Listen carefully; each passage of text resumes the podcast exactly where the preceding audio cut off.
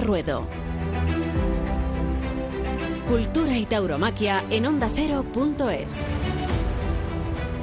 Con Rubén Amón, Elena Salamanca y Juan de Colmenero.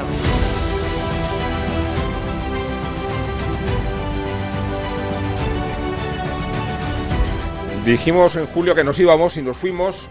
Dijimos que volveríamos en septiembre y hemos vuelto. Aquí estamos, no después de unas vacaciones, porque en realidad los artífices de este programa de éxito, vamos a decir las cosas como son, los artífices de este programa de éxito, digo, nos hemos multiplicado en las ferias y en las plazas para poder contar no solo el mes de agosto, que ha sido intenso, atractivo, interesante, sino también los primeros espectáculos del mes de septiembre. Hasta dos personas hemos enviado a la Goyesca de Ronda, que para eso era un mano a mano.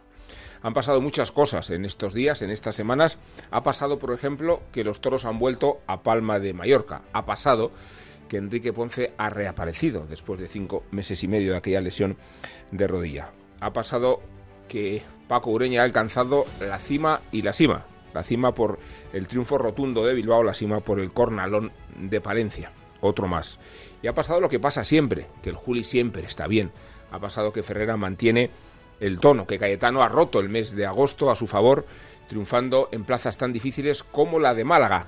Creo que son 12 años sin abrirse la puerta grande en la Malagueta y Cayetano lo consiguió. Ha pasado, por ejemplo, que José Mari Manzanares ha cuajado un grandísimo mes de agosto y han sucedido otras cosas. También en el terreno turista. Nos alegra saber que esta temporada ha sido la de los Santa Colomas en muchas de sus variedades de hierros y de divisas y también en contraste con otras ganaderías que siguen funcionando a un nivel extraordinario, Cubillo, Jandilla, Juan Pedro, Grande e incluso Victoriano del Río como dan prueba los éxitos de la plaza de Bilbao.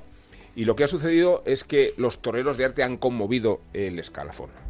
Tanto la revelación de Pablo Aguado como la constancia y la rotundidad de Morante de la Puebla han hecho del mes de agosto casi una dialéctica perfecta que cuajó en el mano a mano de Ronda y que va a volver a cuajar en el mano a mano de Valladolid. Allí también estaremos.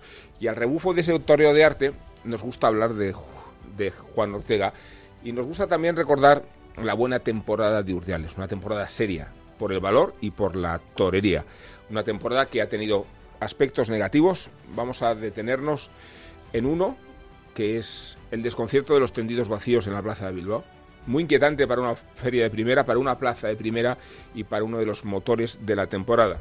Inquietante, la sangre, mucha ha habido. Hemos mencionado antes la cornada en Palencia del maestro Ureña, pero hay que referirse también al cornalón de Galdós en Bayona o a la desgracia de David de Miranda, víctima de sus antiguas dolencias. Y ha habido un ausente, un ausente que era el gran protagonista de la temporada. Roca Rey, ausente desde mitad de julio y hasta que reaparezca en la temporada americana. Esta era su gran temporada, esta era su gran oportunidad, pero qué cosas. La temporada de Roca Rey la ha terminado haciendo Paco Ureña.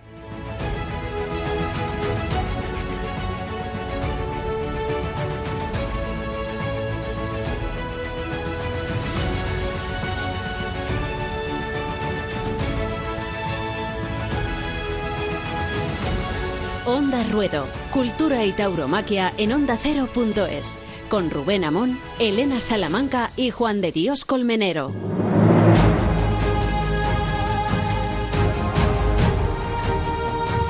Aquí estamos otra vez, Juan de Colmenero, ¿qué tal?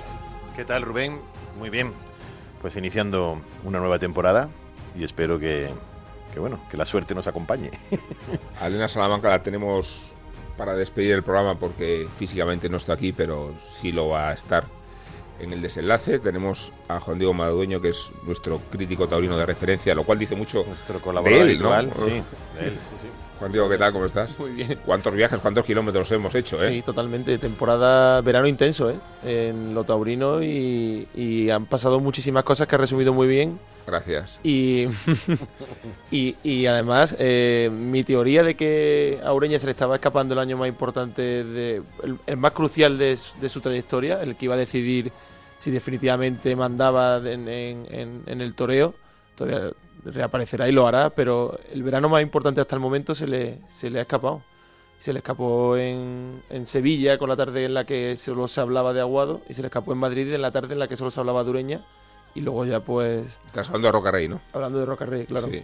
Entonces, con la baja ahora además de Rocarrey que ha dejado muchos carteles cojos y sin muchas tardes que se han quedado sin poner no hay billetes, pues se confirma esa tendencia que venía un poco, ¿no? De que la temporada que estaba hecha para que definitivamente se confirmara como figurón del toreo, va a vamos a tener que esperar para verlo un año más. Decíamos que la temporada ha sido de Ureña, entre otras razones porque triunfó en Valencia, porque lo hizo rotundamente en Madrid, porque triunfó en Nimes otra vez y porque pegó un aldabonazo en Bilbao, que queremos recordar ahora precisamente hablando con él. Maestro, ¿qué tal? Hola, muy buena. Claro, íbamos a hablar de Bilbao, pero, pero queremos empezar hablando de Valencia, sobre todo para saber cómo te encuentras, eh, qué tal estás respondiendo a... Bueno, pues eh, bien, la verdad que, bueno, es una buena eh, extensa, muy extensa y, y bueno, pues eh, nada, pues eh, a esperar un poco a ver cómo, cómo va evolucionando y, y nada, pues tranquilo y muy consciente de, que bueno, pues sé que esto eh, pues son las cosas que, que suceden. Suceden porque uno está dispuesto a cruzar todas las líneas rojas. Bueno, suceden porque aparte de, de cruzar la línea, pues eh, hay que hacerlo y hay que tener un respeto a, al toro y al aficionado que, que paga una entrada para ir a ver Ureña y, y bueno, pues eh, ver Ureña pues eh, nunca se sabe qué, qué puede pasar y, y entre esas cosas que no se saben que puede pasar pues eh, esto tampoco es muy predecible y bueno pues así es eh, la manera con la que afronto y veo la, vida y mi profesión, la verdad. Eh, el otro extremo, y en este caso ha sido el extremo favorable, positivo, fue la tarde de Bilbao. Yo, cuando tuve la fortuna de estar en, el coso de Vista Alegre, tuve la impresión de que era la tarde de tu vida. Eh, no sé si es una exageración llamarla así, pero dos faenas de esa rotundidad, de esa redondez, de esa contundencia, de esa conexión con los tendidos, de esa claridad. Sí, fue una tarde importante y, y bueno, yo creo que va a marcar mucho en mi carrera. Eh, de hecho, pues eh, bueno, hacía muchísimos años que no ocurría pues, un torero cortase en, una terna cuatro orejas, ¿no? Es algo prácticamente un milagro. Y bueno, ese día, pues, como bien dice, pues eh, ocurrió, fue todo muy muy bonito y, y bueno, yo sinceramente yo sabía también un poco cuando empezó mi temporada que que bueno, que el punto mío iba a ser cuando, cuando entrase el mes de agosto, porque era cuando más eh, iba a venir toreado y cuando más iba a estar en, ese punto que, que, puedo ser yo, la verdad. Ya, ya, sé que no te importan mucho las estadísticas, pero si hacemos cuenta de las orejas que has cortado en plazas de primera, queda un resultado asombroso. Lo digo porque es, la demostración de hasta qué extremo ha sido regular, ¿no? Tu temporada. Sí, sí, sí, la verdad que es muy difícil. Yo no, bueno, no, sé, no soy muy de número, la verdad, pero sí soy consciente de que es muy difícil en las corridas que llevo en plaza de primera, las orejas que se llevan cortadas, ¿no? Pues han sido tres en Valencia, tres en Nimes, eh, cuatro en Madrid, eh, cuatro en Bilbao. Prácticamente contar desde entre dos y tres orejas, ¿no? Que es muy difícil, ¿no? Pero bueno, yo siempre me quedo con las sensaciones, con la, lo que pueda transmitir y, y con mi camino que, que, bueno, que lo estoy labrando poco a poco. Eh, ¿Tienes la sensación de que en la tarde de te has abandonado más que nunca? Eh, abandonado en el mejor sentido de la palabra, esa especie de, de toreo casi incorpóreo, ¿no? De, bueno, mira, el, otro día en Palencia, curiosamente, creo que, que la faena iba por una por uno, pues, unos derroteros similares. Eh, más abandonado no lo sé, pero sí quizá que, que bueno, como bien le he comentado antes, pues eh, en ese punto que, que estoy eh, en este momento de ahora, pues eh, quizá que sea eh, el momento más donde más fino estoy, por decirlo de mm. alguna manera, ¿no? Hablando un poco en otros términos. es estoy más fino, estoy más, más seguro de mí eh, y tengo mucho más, eh, eh, pues digamos, ese punto en el cual soy capaz de, de conjugar varias cosas y, que, pueda traducirse a, a, bueno, a mi toreo. Hola, Matador, soy Juan Diego Madueño. Enhorabuena por, por el triunfo tan rotundo de Bilbao que porque lo has recordado tú ahora mismo y creo que desde el cordobés no se cortaban cuatro orejas en, en, las corridas generales o al menos en la plaza de toro de, de Vista Alegre. En, enhorabuena. Muchas gracias, Juan Diego. Además, esa, esa tarde hubo dos versiones, ¿no? De, de, ti, ¿no? De, de, en dos faenas totalmente diferentes. Una en la que se te vio mm, más erguido, más natural, y toreando con muy despacio a un, a un, buen toro y otra en la que se vio una versión un poco más eh, eh, un poco más bueno espatarrado por decirlo de, de alguna forma. Con cuál te sientes más, más identificado porque en Madrid pasó algo parecido también no con cuál te sientes más identificado pues con ninguna. Yo me siento identificado con lo que me sale del corazón con todos mis defectos con todas mis virtudes es que no, no le podría decir a usted con cuál me siento más identificado porque intento torear como lo siento, ¿no? Porque torear para mí es torear con el alma, no por el hecho de ponerte más derecho y pegar un muletacito bonito o más patarrado, pegar un muletazo más largo, ser mejor torero. Yo creo que ser mejor torero cuando eres capaz de abandonarte a un animal y hacerlo como sientes en ese momento, ¿no? Eh, no lo sabría decir, la verdad. Y para mí toreo es eh, abandono hacia un animal y, bueno, y respetar un, un animal y un, público que paga una entrada para ver a, ese torero. Entonces, eh, supongo que ese soy yo, el que a veces se torea de una manera, a veces de otra, ¿no? Pero que lo hace como lo siente en cada momento. Claro. Eh, a principio de temporada, hace, pues en invierno, antes de Valencia, eh, hablábamos contigo también aquí en, Onda Ruedo. Han pasado eh, unos cuantos meses. ¿Te imaginabas entonces como triunfador de la temporada después de todo lo que ha pasado? Bueno, todavía queda mucha temporada. Yo soy muy consciente de, que eh, las temporadas son muy largas y afortunadamente estamos apenas entrando en el mes de septiembre y todavía queda mucho como bien dice usted, pues eh, sí que verdad que he conseguido triunfar hasta ahora en, muchas plazas, en, ferias muy importantes. Eh, y sinceramente, pues eh, no me imaginaba nada porque, bueno, no la vida, pues a veces te hace verla desde, desde un punto de vista distinto a lo que uno cree, ¿no? Y y bueno, pues yo la, eh, pues hace un año apenas para acá he intentado eh, solamente vivir el día a día y, no pensaba en que, bueno, pues no pienso en qué puede pasar.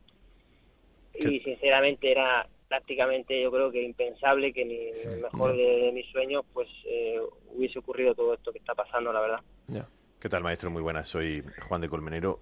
con Ureña, ¿qué tal? Con Ureña nunca se sabe lo que puede pasar, acabas de decir, ¿no? Pero hay una cosa, hay una cosa que sí saben los aficionados. Eh, sobre todo, sobre todo, mm, lo recordaba Juan Diego hace un momento, por lo menos desde tu reaparición y desde, desde, el, este invierno, desde antes de, de Valencia y de Alicante, eh, hay una cosa que saben los aficionados, que es que van a ver que por lo menos lo va a dar todo en ese momento y da igual con el toro que salga y va a ofrecer lo mejor de sí mismo, con independencia de que luego le pueda ayudar más o menos el, toro. Eh, no sé cómo te encuentras justo justo ahora mismo y no sé qué, es lo, qué es lo que estás pensando ya, qué es, qué, qué es lo siguiente que estás pensando, dónde visualizas tu siguiente plaza, no sé si ya en la feria de otoño, eh, con, con, ese mano a mano que tienes anunciado o en cualquier otro sitio, no sé si, si tienes si tienes alguna algo, si ves ahora mismo recuperarme, recuperarme lo lo antes posible y, en las mejores condiciones posibles y, poder volver a vestir mi traje de, luces y poder seguir toreando. No sabes cuándo. No, no sabemos todavía porque, bueno, pues es muy precipitado, muy pronto, no ha pasado ni una semana y, no sabemos. Yo ya estoy en manos de, mi doctor y de mi fisio y, bueno, pues estamos intentando acelerar lo máximo posible el volver, pero pero siempre y cuando yo esté en condiciones para bueno para seguir para dar una tarde de toros que, que, no pueda defraudar a nadie no eh, quieren ver a, a mi toro de siempre y para eso tengo que estar bien. Eh, maestro hubo un momento en la tarde de Bilbao que es el hecho de que Jiménez Fortes te sacara a hombros que yo creo que es la alegoría del respeto que te tienen los toreros supongo que eso sí forma parte de de los aspectos que, más te satisfacen? El, respeto de los toreros. Probablemente, yo creo que eso es, eh, es un privilegio que la vida me está dando de que, de que bueno, pues eh, me siento muy respetado por, por los toreros, por, por los aficionados y por muchas personas, ¿no? Eh, la verdad que lo del otro día de, de Saúl Jiménez Fortes, pues demostró lo, lo que es, ¿no? Una persona con un corazón tremendo, con un amor a la profesión brutal y, y bueno, y como torero, como las condiciones que tiene para, para alcanzar unos puestos y muy altos del toreo que, estoy seguro que lo va a hacer, ¿no? Y, la verdad que, que, fue un día que no podré dejar de agradecer el privilegio de, de poder tener esa foto con él. Bueno, maestro, este programa nosotros lo empezamos con un protagonista que eras tú. Eh, no es que arriesgáramos mucho, porque, pero nos alegra mucho que, estos principios hayan, llevado a estos finales y nos alegra mucho eh, poder saludarte como el triunfador de la temporada, al menos en el umbral de, septiembre, que, es mucho. ¿eh? Gracias, Paco. Nada, ustedes, muchas gracias, muy amable. Un abrazo.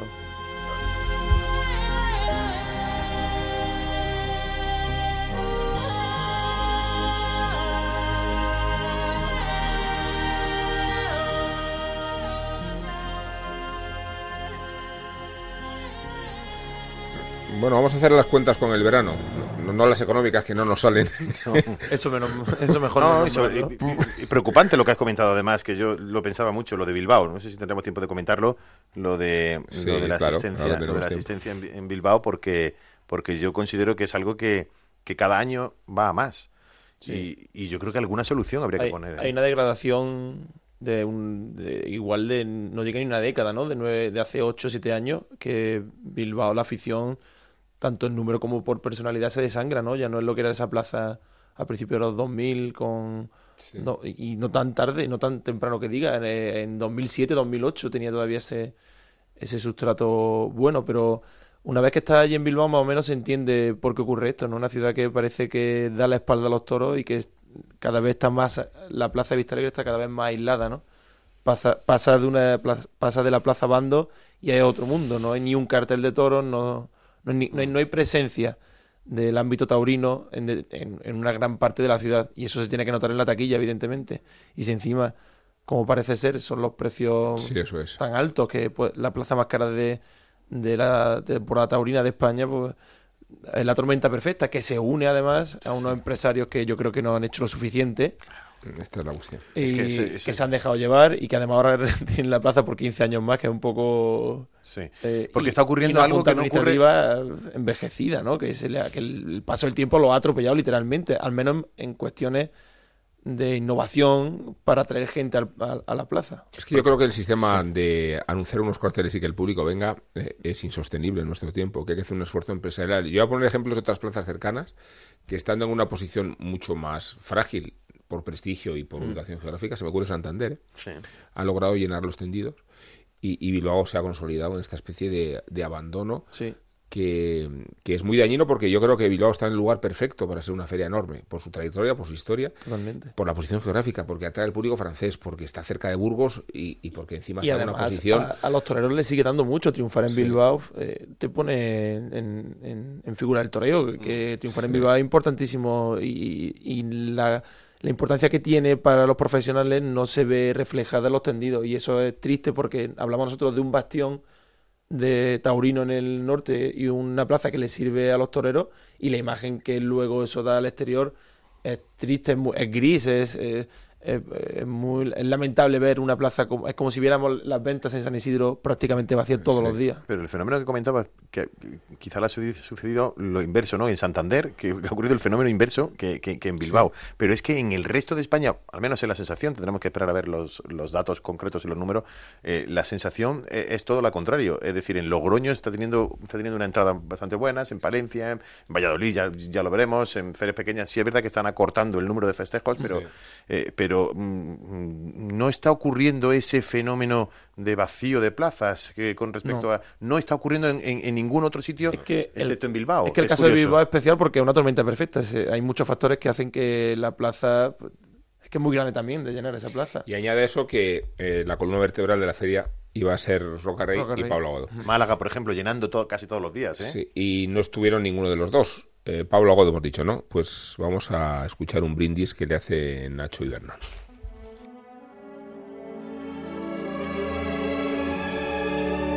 Este brindis sinfónico va para Pablo Aguado y consta de tres tercios, biografía, tauromaquia y cierre. Biografía sevillano de 27 años, hijo de ganadero, novillos desde hace 7, debutó con caballos en Olivenza hace 4, tomó la alternativa hace 2, en la maestranza, con Ponce de padrino y Talavante de testigo, casi nada. Hace 4 meses lío gordísimo en la Feria de Abril, hace 3 meses casi casi lío gordísimo en la Feria de San Isidro, hace nada orejas, orejas y orejas y magisterio en León, Nimes, Palencia, Ronda, en fin, que es la gran esperanza blanca, el niño. Tauromaquia Vaya pedazo de Verónica Quillo que le ha metido al Garci Grande. A su vera morante pareciera Speedy González, güey. Cierre. ¿Cómo se puede llegar tan rápido ahí arriba, Pablo de mi alma, toreando tan despacio? Brindis aguado, pero sin aguar. Ole tú.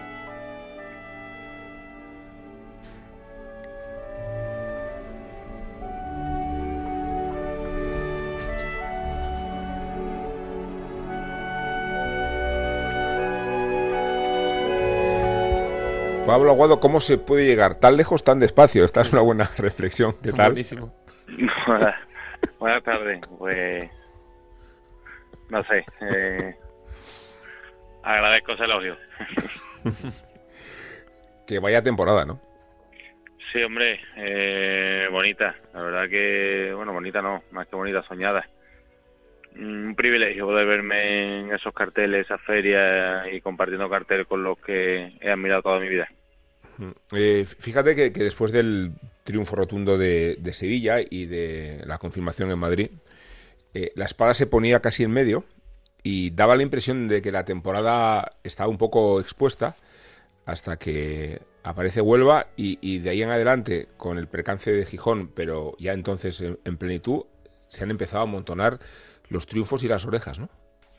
Sí, pues quizá la diferencia principal de, estos días con los días anteriores puede ser lo que has comentado de la espada, que parece ser que voy encontrando poco a poco el sitio de algo que siempre me ha costado.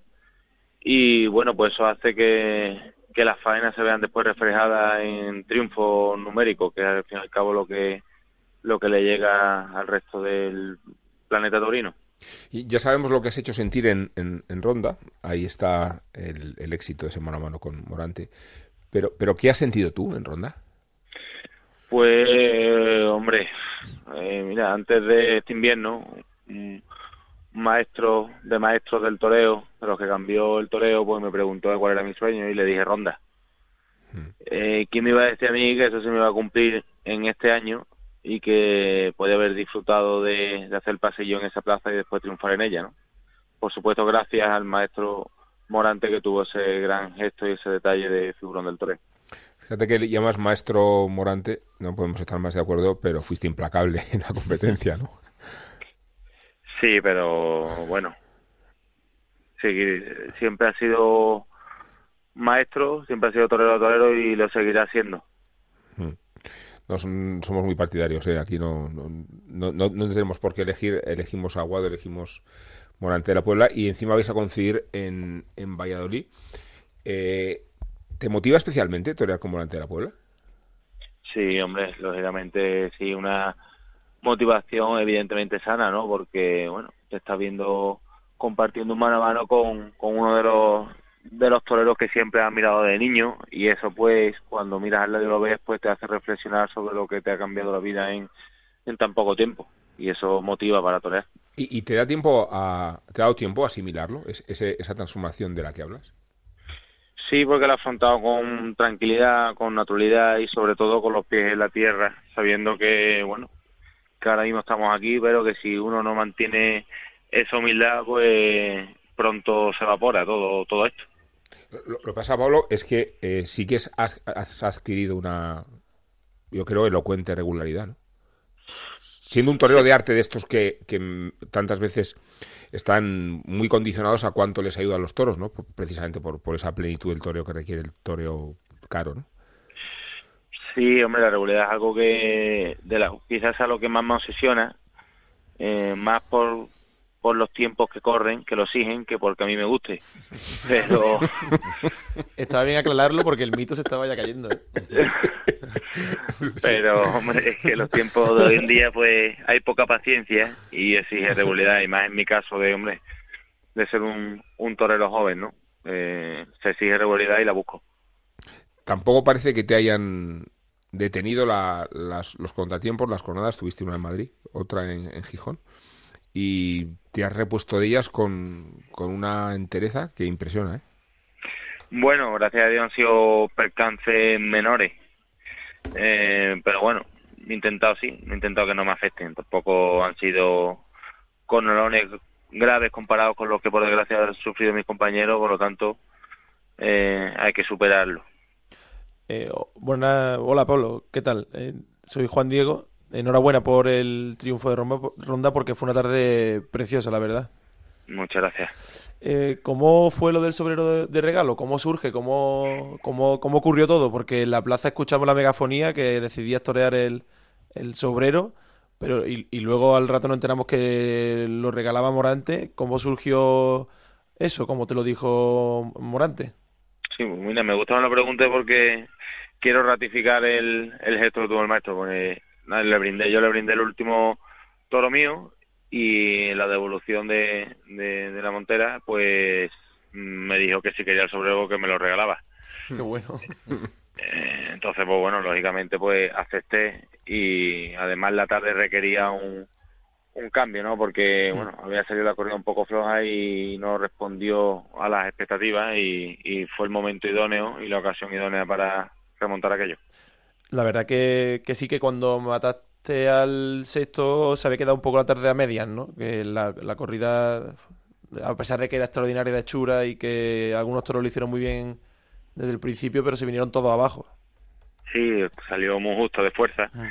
Y eso hizo porque, bueno, fuera más lucida en, en los primeros tercios que en los finales. Entonces, claro, todo quedaba un poco siempre quedaba la miel en los labios, ¿no? En cada toro. Eh, entonces ese último toro pues tuvo más más motor, más movilidad y pues me dejó, mejor peor, pero bandearlo por allí.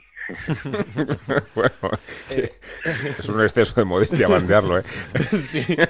Eh, al final habéis decidido no ir a, a San Miguel. Eh, ¿Por qué? ¿Por qué razón? Y, y, y, ya en relación a esta pregunta, ¿qué tenéis pensado para el año que viene? ¿Vaya a mantener el nivel de... No sé si los... Supongo que a lo mejor ha sido pronto para hablarlo con, con los apoderados, pero mantener esta mantener esa presencia constante en la feria o reservarte para alguna que, tenéis planificado bueno para el año que viene hemos planificado nada. Vamos a salir primero de esta y, después veremos el año que viene no lo tenemos planificado. Y respecto a San Miguel pues bueno la empresa eh, evidentemente tuvo bien pues pues ofrecernos la, la, la posibilidad de, de la sustitución de Andrés pero pero bueno no, al final no, pues, no llegamos a un acuerdo o sea, sanamente, o sea, nada de conflicto ni ninguna historia rara, que quede claro. Pero bueno, hemos decidido ya reservarnos de cara a la feria del año que viene, sobre todo porque bueno, ha sido un año de, de muchos compromisos, todo muy rápido y, bueno, las prisas en el toreo no sirven para nada. ¿Qué tal, maestro? Buenas tardes, soy Juan de Colmenero. Enhorabuena de verdad, el, el, no, no solamente por lo de Ronda, sino por, por todo, por todo, por todo este mes, por todo este verano, a pesar del percance de, de Gijón. Había mucha gente, yo estaba en, en, Málaga, porque hay gente que ha hecho el, el tour aguado. Ha Sí, empezado a hacer, el- sí, ha empezado ya- a hacer creo, realmente. sí. yo, yo no sé hasta hasta, hasta qué punto esa, es, eso, bueno, lo sabes de sobra, pero la responsabilidad que hay, porque me encontraba gente que efectivamente venía de Gijón y de haber presenciado tu, tu, tu percance y decir que era una pena, bueno, pues ya que tenían que la entrada sacada para en, en la Malagueta, pues tendrían que verlo, porque allí estábamos todos para ver a Pablo Aguado. Los del Tour Aguado han hecho, mm, han ido más tarde que el propio Pablo Aguado. Sí, sí, sí, han ido a todo lo que a todo lo que tenía contratado Aguado, eh, los del Tour Aguado han ido. eh. Yo he intentado ir a, todo lo que he podido, incluido incluido incluido Linares, porque no solamente han sido como como recordaba antes el, el, eh, el brindis de Ibernón, no solamente ha sido Nimes y León y, y Palencia lo último Y Huelva. y, y Huelva y Huelva, Huelva. y se nos olvidaba Huelva efectivamente y, y bueno y lo que queda por delante, ¿no? Porque aún aún aún queda y, y la recuperación rápida afortunadamente de esos de esos percances. Pero eres consciente de eso, de que de que empieza de que empieza a surgir algo eh, algo muy muy muy muy importante y que es necesario bueno pues mimarlo de una manera que por favor no se estropee, ¿no? Sí, hombre, lógicamente pues uno tiene oído y escucha y sabes que, bueno, que te siguen y, y bueno, uno está en el mundo, ¿no? Y esas cosas, aunque tú no quieras mucho oírlas, pero te llegan. Y, hombre, es una responsabilidad, pero, pero bueno, como, como uno lleva tanto tiempo buscando esto, pues al final lo que lo tomas con positividad, con alegría y con motivación de, de, de devolverles ese cariño. Pero no cabe duda que por otro lado, pues hombre, es una responsabilidad porque sabes que hay mucha gente que se hace kilómetros y que quiere verte en plenitud y todos los días no se dan las circunstancias, por lo que por lo que pesa un poco, pero bueno, después lo intento, gracias a Dios, medio lo canalizo bien. Mm, Importantísimo también para la gente, para la gente joven, que, que también, que también era algo, era algo necesario, ¿no? Era Un, un fenómeno que ocurrió en determinado momento, que pudo ocurrir con, con Andrés Rocarrey, y está, está empezando a ocurrir ahora con, No, y con- que además, con Pablo Aguado. eh, y que además hab- había la sensación de que a ver si iba a haber el milagro de un día, ¿no? Sí. Y los milagros se han repetido hasta el punto de dejar de serlo, ¿no? Mm. Sí, hombre, yo también esa responsabilidad después de Sevilla la tenía. De, vamos, la semana que fui a Madrid yo sentía que, hombre, que iba todo el mundo un poco a ver si lo de Sevilla había sido casualidad o no. Y eso pesa mucho en la mente de un torero. Y después de Madrid pues lo querían ver todos los días y, y un poco como a examen todos los días, ¿no? Pero, pero bueno, si eres capaz de, de apartar un poco eso en la mente, pues tiene uno mucho ganado. Yo, gracias a Dios, pues como lo afronté, como he comentado antes, pues la aparté un poquillo al lado. Y intentaba olvidarme de todas esas cosas externas, porque como le eché mucha cuenta, pues te comen. Eh, oye, eh, Pablo, después de este verano con, con tareas tan importantes como lo de Huelva, Ronda, en Linares también en- a hombro y sobre todo que por el concepto con, con el que lo estás haciendo, ese corte de torero tan bueno y la naturalidad y torear tan despacio, eh, ¿ha habido algún ofrecimiento? Elógialo si quieres, ¿eh? Sí. eh, ¿Ha habido al- algún ofrecimiento para, para apoderarte o, o no? ¿O no, no, no lo ha habido? No, no, que va. Circulan Que por va, ahí va. ciertos rumores y bueno, verá por confirmarlo si, si son verdad o no. Sí, me- vamos, no sé, me imagino que circularán y, y se inventarán 20.000 más y después... pero bueno, esto sabéis vosotros mejor que yo que, que es así, pero de momento no, no ha habido nada. Estoy contento ahora mismo como estoy y, y nada, y no es momento nada de, de pensar en historias de eso. Bueno, Pablo, pues eh, muchas gracias. Te iba a preguntar, ¿tienes alguna película favorita de toros? Hombre, Currito de la Cruz. Estaba seguro, ¿eh? Bueno, ahí está el maestro Martín Vázquez, ¿no? Hombre, claro. Pues bueno, te lo pregunto porque ahora vamos a hablar de, de la historia de los toros vinculadas a, vinculada al cine. Y compartimos tu pasión hacia Currito de la Cruz, porque creo que además películas de toros buenas ha- hay Esa. poquísimas, ¿no? Pocas. Y Pablo, que muchas gracias por estar con nosotros y, y somos miembros del Pablo Agado Tour, que lo sepas. Pa- Muchas gracias. Algún disgusto llevaréis. Hombre, lo normal, vamos, Hombre, que- anda que no te- nosotros sí que tenemos paciencia. La regularidad de Hortera, Pablo. Claro, por favor. Un fuerte abrazo, Pablo, gracias. Gracias, gracias a vosotros.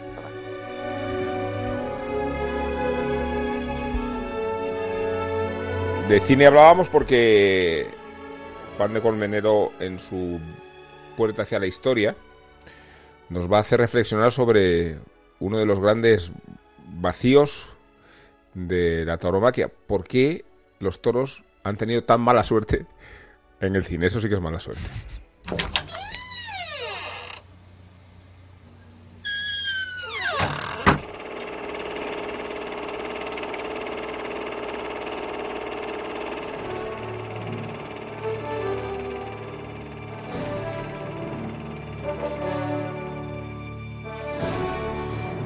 Nos adentramos en realidad en uno de los agujeros negros de la fiesta brava. El cine y los toros, lamentablemente, no se han llevado bien. Ya lo dijo el director Agustín Díaz Llanes, es imposible mostrar en una película la tensión, el misterio, la magia de una corrida de toros, a no ser que ruedes una de verdad. El director sabía de lo que hablaba. Su padre fue Michelin, insigne banderillero de Antoñete. Por eso, en Nadie hablará de nosotras cuando hayamos muerto, incluyó imágenes televisivas de Curro Vázquez en la puerta del patio de cuadrillas de las ventas. El día que mató, el día que se encerró con seis toros. Ni el mejor actor hubiera sido capaz de reflejar la expresión de su rostro. Pero la historia, la taurohistoria de los toros en el cine, es la que es. Antes de que Manolete saltara al ruedo, en la que ha sido la última más taquillera, el primero en asomarse a las pantallas con el traje de luces fue nada más y nada menos que el galán más importante de los años 20, Rodolfo Valentino. Encarnó a Juan Gallardo, el torero protagonista de Sangre y Arena, adaptación de la novela de Blasco Ibáñez, varias veces reinterpretada. Una historia que ha conocido varias versiones. Rita Hayworth volvía loca de amor al torero Tyrone Power, en la versión del 41. Permítame que me presente yo. Soy Manolo de Palma. Pronto tendré el honor de torear aquí en la Plaza de Sevilla. Magnífico. Iré, se lo prometo. Juan figurará en el mismo cartel, ¿no? Sí, O Sharon. Stone, tres años antes de coger el picahielos de instinto básico, subía la temperatura de la plaza de toros. Quiero torear porque soy el mejor. ¿Cómo te llamas? Juan. Juan Gallardo. O la iconografía del mundo del toro que fue elegida por Almodóvar en Matador, apostando por sugerentes implicaciones entre el sexo, la muerte y la tauromaquia. Te quiero más que a mí misma muerta. ¿Te gustaría verme muerta?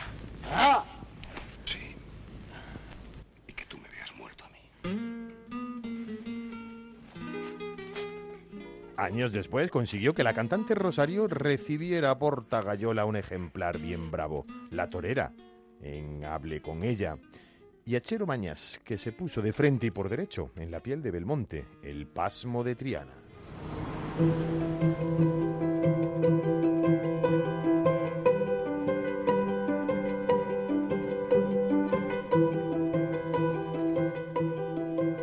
Cine y toros, pero volviendo al principio, ninguna cinta digna de vuelta al ruedo. Si acaso se salva una que es poco conocida y que hay que rescatar. Torero, del director español exiliado en México Carlos Velo, rodada en 1956. La película hace un seguimiento del matador de toros Luis Procuna. Velo convivió con él durante tres años. Una cinta legendaria que se enriquece con la aparición de mitos como Arruza, el Ciclón o el mismísimo Manolete.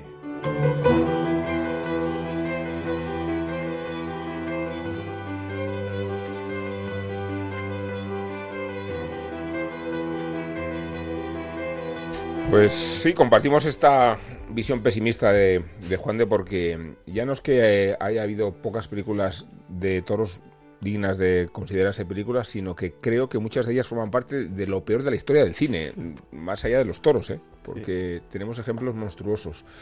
Eh, se me ocurre Manolete, la que protagonizó Adrian Brody con Penélope Cruz, que es una de las peores películas de la historia del cine.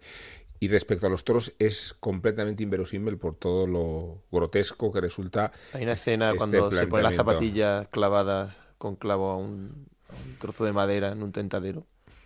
Era como para Sí. probarlo. Digo, esto- esto- esto- Es todo ¿de absurdo. dónde ha Ni salido? siquiera ¿Qué- los qué- actores. ¿Qué, se- referencia tiene esto? por demasiado. El toro ruge en la película.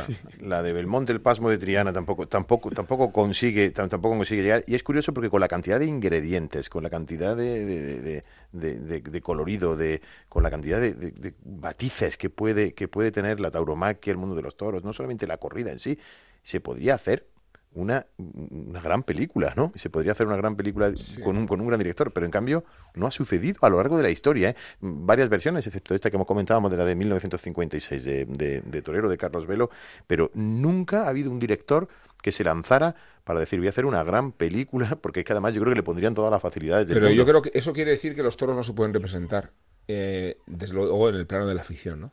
Que es el único ámbito, igual con el boxeo, aunque en el boxeo ha tenido actores, no, eh, de películas de boxeo hay extraordinarias. películas de boxeo ha habido buenas, Extraordinarias, pero, pero fijaos que es imposible hacer una película de toros sin que el protagonista sea un torero. Sea un torero. Porque quien se pone un vestido de luces y no es torero va disfrazado. Disfrazado, totalmente. Y, y por eso las mejores referencias son las que habéis mencionado de Procuna en la película de Carlos Velo. Lo es eh, una película que a mí me gusta, eh, de Forqué, que es Yo he visto la muerte, en la que salen reflexiones de Álvaro Domecq, de, de Antonio Bienvenida, Bienvenida. que era un buen actor. Incluso de Andrés Vázquez, que por cierto protagonizó un documental, una película documental. Hace poco, ¿no? Sí, que viene a emparentarse con una especie de samurái, se llama Sobrenatural. ¿no? ¿Lo has visto? Sí, la he visto. Es una película de Andrés Vázquez en ya en, en su vejez, de Juan Figueroa. Y, y me parece un acercamiento muy interesante. Para que sean interesantes tienen que ser casi eh, extrataurinos, ¿no? Sí. Perseverando en los personajes. Hablabas tú en- ahora cuando estábamos en off con de- el caso de Blancanieves. Y creo que hay que hacer justicia a Juncal por el mérito que tiene Paco Raval de parecer de verdad un torero no siendo, Tremendo, ¿no? tremendo. O Creo sea, que ya Jaime Juncal Armiñán eh, forma parte de... Juncal es otro torero más dentro de la historia del toreo. Un torero- Es como el, el Quijote, que hay, mucha, hay gente todavía que pensará que el Quijote existió de verdad. Ese de verdad, personaje, sí, que tenía ese muchas personaje entre la ficción y la, y la Sí. realidad, y Juncal forma, forma parte Lo dijo de... Ignacio Sánchez Mejía en su conferencia en, en- en Nueva York, cuando dio la conferencia, que dijo, el que más cornadas, el mejor torero de España es Don Quijote, y su subalterno eh, Sancho Panza, ¿no? Y entonces eso cuando, cuando lo mencionó dijo que era el que más cornadas tenía y que era el mejor torero. Pero sí, es, es, es, es de verdad lamentable que, que- que no haya ocurrido esto, porque además yo creo que serviría mucho para, para la fiesta brava el tener una, una buena película de cine, ¿no? Sí, Díaz Llanes contaba, o suele, suele contar a veces, que cuando Curro Vázquez aparece en Nadie hablará de nosotras, son imágenes de antes de, antes de torear como habías, comentado, ¿no? Y, y de- decía que cuando fue a un festival de cine, no sé dónde, no sé si era en Cannes o no sé dónde, en Toronto creo, le preguntaban que ¿Quién quién, era era, ese- actor. quién era ese actor que lo bien- que bien lo hacía? Claro. No, ese no es actor. No es actor, es la verdad. Son Claro, seis, seis toros los chiqueros Era, esperándote. era imposible reflejar en el rostro, si es que Sí. el, el- el propio director lo decía, el propio Jan lo ¿Cómo decía, era imposible. ¿Cómo te pones la piel de un hombre que va a torear seis toros en, la- en las ventas? Mm. ¿Qué, se- qué cara, ¿Qué cara se pone? No se puede poner ninguna cara. Bueno, pues tenemos pendiente hablar de la temporada y de agosto que nos quedan cosas que decir. Onda Ruedo, cultura y tauromaquia en ondacero.es. El toro, el campo, la lidia. Onda Ruedo, cada semana en ondacero.es. Con Rubén Amón, Elena Salamanca y Juan de Colmenero.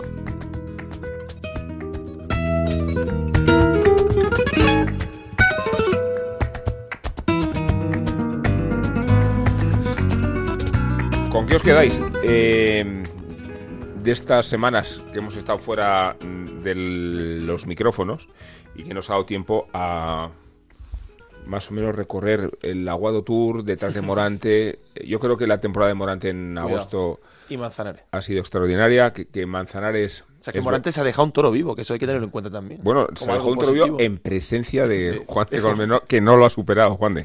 No, no lo he podido superar y, y- y no he querido ni siquiera preguntárselo al, ma- al maestro Aguado, eh, porque, porque lo, ha- lo ha considerado su ídolo y, y- y qué decir, ¿no? Y yo, y yo, por supuesto, me pongo de rodillas también del- delante del maestro Morante de la Puebla, pero yo aquello que presencié y que vi no me gustó nada, no me gustó gustó nada porque me parecía ya incluso falta de respeto. Es decir, mm, tú puedes eh, que no te guste eh, un toro, puedes que efectivamente no hay por dónde sacarle un pase, puedes aliviar todo lo que tú quieras una faena, pero ni siquiera hacer el amago de coger el descabello. Y delante de una plaza abarrotada en Linares con, con, con entradas la más barata 40 euro- eh, euros. Ahí duele, no poder, no, no, bueno, no poder, no poder ni siquiera hacer, hacer el amago de coger el descabello mientras la, la plaza pitaba y tú totalmente sin, sin moverte, sin hacer nada, tus subalternos intentando hacer lo que era imposible, un toro amorcillado en el que se le había metido un bajonazo y que era imposible matarlo, y esperar tranquilamente, sin mirar al palco, avisos. sin mirar a la los tres avisos para que el toro se fuera vivo. Nos gusta eso, eh, en realidad, ¿no? A mí, Juan Diego, hombre. Para la leyenda, ¿no? Sí, totalmente. Eso luego. Ah, sí, eso es estupendo. alimenta el mito. es un matador de toros, un sí, toro sí, vivo eso en es Linares porque le dio la gana. Hombre, que así dicho pues suena un poco feo, pero que alimenta Sí. la leyenda. Y hay toreros que, es- que viven de su leyenda. Mm. Y Morante, pues eh, si hay algún toro que se puede permitir ese tipo de acciones con poca vergüenza, Habiendo cuajado faenas este verano, yo voy a, voy a destacar la de Gijón, en Gijón que estuvo estuvo muy bien. enorme, y voy a destacar la de Ronda, estuvo En enorme. ronda eh, de las tardes que yo me he disfrutado en la plaza, eh, viendo torear Aguado con el capote que estuvo cumbre y Morante con su segundo toro con la muleta. Eh, la forma de torear en redondo, pasándoselo muy cerca y con, la, con qué suavidad, con qué, con qué forma, qué forma de estar delante de la cara, porque no es solo eh, el muletazo que ve extraordinario el trazo que tiene, sino esa forma de salir de los pases de pecho, el molinete para colocar al toro. Sí, siempre lo hace, sí. Ningún muletazo de más, ningún muletazo de menos. Y luego se fue detrás de la espada y oreja. La gente estaba un poco. Había muchos partidarios de Aguado y Morante los puso. Y Morante. Dilo, dilo. venció. Había muchos partidarios de Aguado en ronda y Morante convenció a esa gente que estaba ahí un poco a la expectativa con, con él. Y lo más, lo más triste, sobre todo después del, del brindis a Bascal. Parece Sí. ser que eso animó a la, a la gente y, y vivieron la feria con intensidad, pero fue justo después del brindis porque el recibo eh, paró el toro muy bien también, toreando a la Verónica muy bien, como torea Morante a la Verónica, y no hubo ni un ole.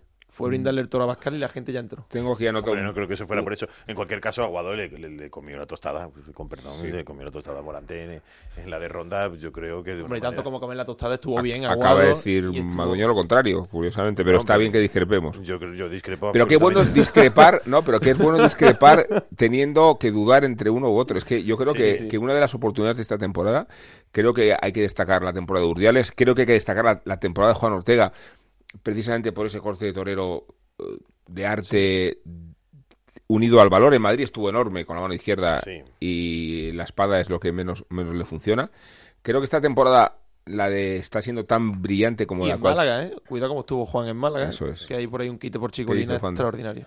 No, que por qué está viendo tantos. mm, ¿Por qué está viendo triu- ¿Por qué está siendo por qué está viendo triunfo de toreros? Están invirtiendo los toros. Porque hay Madrid. toros, porque hay toros. Sí. Porque pasó en San Isidro y porque está volviendo a pasar. Y en Bilbao han vestido muchos toros Muchos también. toros. Y he Y dicho está en la volviendo a introducción, pasar. Juan, de que hay un encaste Santa Coloma. que ha resurgido en muchas expresiones, ¿eh? Con el toro grande, con el mediano, con el pequeño, con un encaste, con un, digo, con un hierro, con el otro, con una divisa. Y el otro Fíjate día que- Vitorino lidió dos toros, salieron dos en Logroño Y en Sanlúcar, y en Sanlúcar también. En Sanlúcar, bueno, fue con el indulto, que, se- que se- ese que- toro fue muy bravo. el toro del indulto, pero hubo uno que ya, que ya el propio, el propio Vitorino dijo, mm, bueno, eh, es un toro de una, incluso de dos vueltas al ruedo, no hace falta que, que- no hace falta que me indulten tantos, ¿no? Pero cómo están, eh, cómo está, cómo, cómo están entrando todos, cómo, de qué manera, eh, incluso no pierden, no pierden las manos de, de vez en cuando, invistiendo de una manera brutal ese encaste y, y los toros. En- en- yo creo que en todos, en todos los sitios. Buen mes de agosto de Cayetano, iba a decir. eh, el Juli sigue siendo un, toro en continua plenitud. Hablamos de la Feria de Bilbao y que han investido todo toro y que Ureña corta cuatro orejas desde hace mucho tiempo, pero el torero que de- después de Ureña para mí ha estado mejor es el Juli. Sí. Ha estado... eh, es que es increíble la forma de entender que, los La toros y, y, sí. de- y- y no solo entenderlos, porque entenderlos es difícil, pero es más difícil eh, ir haciéndolos, ¿no? Reducirlos, eh, redondearlos, cambiarlos y al final hacer lo que quieres eh, el momento del Juli es buenísimo. Es Sí, buenísimo. Sensaciones tengo yo que pensáis un poco contrastadas con Enrique Ponce. El mérito de reaparecer de esa lesión, el triunfo que supuso esa tarde en el puerto con el indulto del toro de Juan Pedro, allá toro.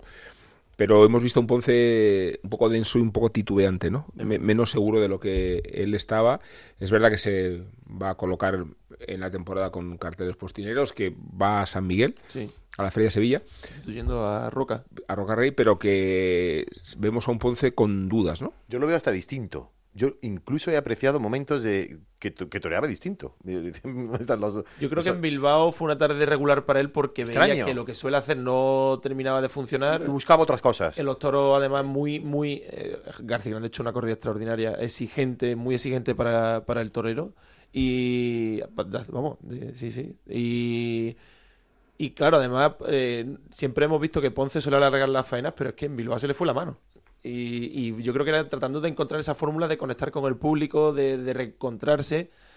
Y, hombre, pues que salir de, después de un dique seco, del dique seco tanto tiempo, eh, ir al puerto, reencontrarte con la mejor versión, con un toro extraordinario, poder indultarlo y el lío que formó allí y llegar a Bilbao con dos toros tan exigentes, hombre, pues no debe ser fácil ni mucho menos. Pues, a Ponce, vamos, pues yo estoy seguro que, que no, no, no se puede dudar de Ponce, sino que, que es verdad que en Bilbao no fue su mejor tarde. Y mencionaba, si no hay que olvidarlo, la regularidad de Manzanares. Sí. Manzanares está haciendo, hablabas antes del Juli, yo incluso lo pondría un poco por encima, porque la regularidad que está teniendo Manzanares y con todo tipo de encastes, a mí me está pareciendo sorprendente. Esa, Sí. esa espada que es, ¿no?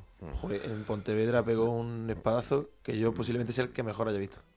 Y si tienes que dudar cuál fue el siguiente, también era de Manzanares. ¿eh? Y yo creo que, que esa espada. Nos quedan muchas cosas por ver. La temporada está lejos de terminarse. Eh, tenemos las ferias clásicas de septiembre: Valladolid, Salamanca, Muchos toros ahora. Logroño, Guadalajara. Tenemos feria de otoño. Feria de otoño, muchísimo. y luego octubre también, que termina, la última sí. ya, en Zaragoza. Sí, y, y en Jaén. Y en Jaén, en Jaén Sí. el día 19, Pablo Aguado, que Pablo Aguado, es sí, la última que tiene, que es la última que tiene contratada. O sea que, En España. siendo, como decía antes Juan Diego Rocarrey, el protagonista de la temporada, esta temporada ha conseguido sobreponerse a, a su columna vertebral, que era Rocarrey, Sí, que era el esperado, que era el Mesías, y que no estando por las razones que conocemos, en realidad ha sido bien sustituido. Y me alegra mucho de verdad que el toro de arte A mí también. sea Es la el, gran noticia del año. ¿eh? el centro de gravedad de la tauromaquia, con tantas opciones, ¿eh? Sí, sí. Lo bueno de, de esta temporada Hemos es que... pasado unos cuantos años por el desierto, ¿eh? Muchos cambios por la espalda y, Mucho rimón. sí, mucho rimón morante solo ahí ca- el- el- tirando el carro y ha aparecido a Pablo Aguado y ha aparecido Juan Ortega y yo creo que estamos en un momento muy bueno porque eh, pues se echa de menos a Talavante, se echa de menos a Roca Rey evidentemente, pero tenemos otros toreros para olvidarnos un poco de que hay algunos muy buenos en su casa. Creo que de eso tiene mucho que ver el, la despedida, el epílogo de Elena Salamanca. Sí, hoy hablo de triunfos numéricos y espirituales. Dos horas justas había durado aquel evento que se anuncia como la Goyesca de Ronda. Eran las ocho en punto y se había hecho corto por la incompetencia y desidia de la corrida de Juan Pedro Domecq. Una pena. Pero mientras nos despedíamos de los compañeros de tendido, Pablo Aguado caminaba solemne hacia el palco y algo le comunicaba al presidente. Iba a regalar el sobrero. O eso pensábamos los que estábamos allí. Salió el sobrero de García Grande que había traído Morante por si hacía falta y Aguado desplegó su capote suave y lento, tan lento como había cuajado al sexto, tan suave como nunca. Las Verónicas acariciaban la embestida y también el albero maestrante donde descansan, por cierto, parte de las cenizas de Antonio Ordóñez y una media con la que se nace, porque eso, eso es imposible entrenarlo. Y después, derechazos y naturales de triunfo, siempre con Morante muy atento en el burladero junto a la cuadrilla de Pablo. Algo le dijo incluso cuando fue a por la espada. Este había que matarlo. Cuando terminó la obra y Aguado cruzaba la puerta grande en volandas, se empezó a extender el rumor. El maestro era quien había regalado el sobrero al digno sucesor. Lo merecía Pablo, la Goyesca y el público, dijo Morante con una sencillez pasmosa tras un acto original, sorprendente y de grandeza. Lo hacía tras haber cuajado él al tercero de la tarde, con profundidad, con entrega y con extrema belleza. Pero a pesar de ello, el torero de la Puebla quiso que los titulares y la foto fueran para la sensación de la temporada, para un aguado que salía sonriente en hombros, vestido de goyesco en una de las tardes de mayor identidad y a la que llegó para sustituir a Rocarrey, casi nada. Y como tituló mi admirado Álvaro Acevedo, Morante bendice a Pablo Aguado. Y así fue, dos orejas para el joven matador y triunfo absoluto para el veterano maestro.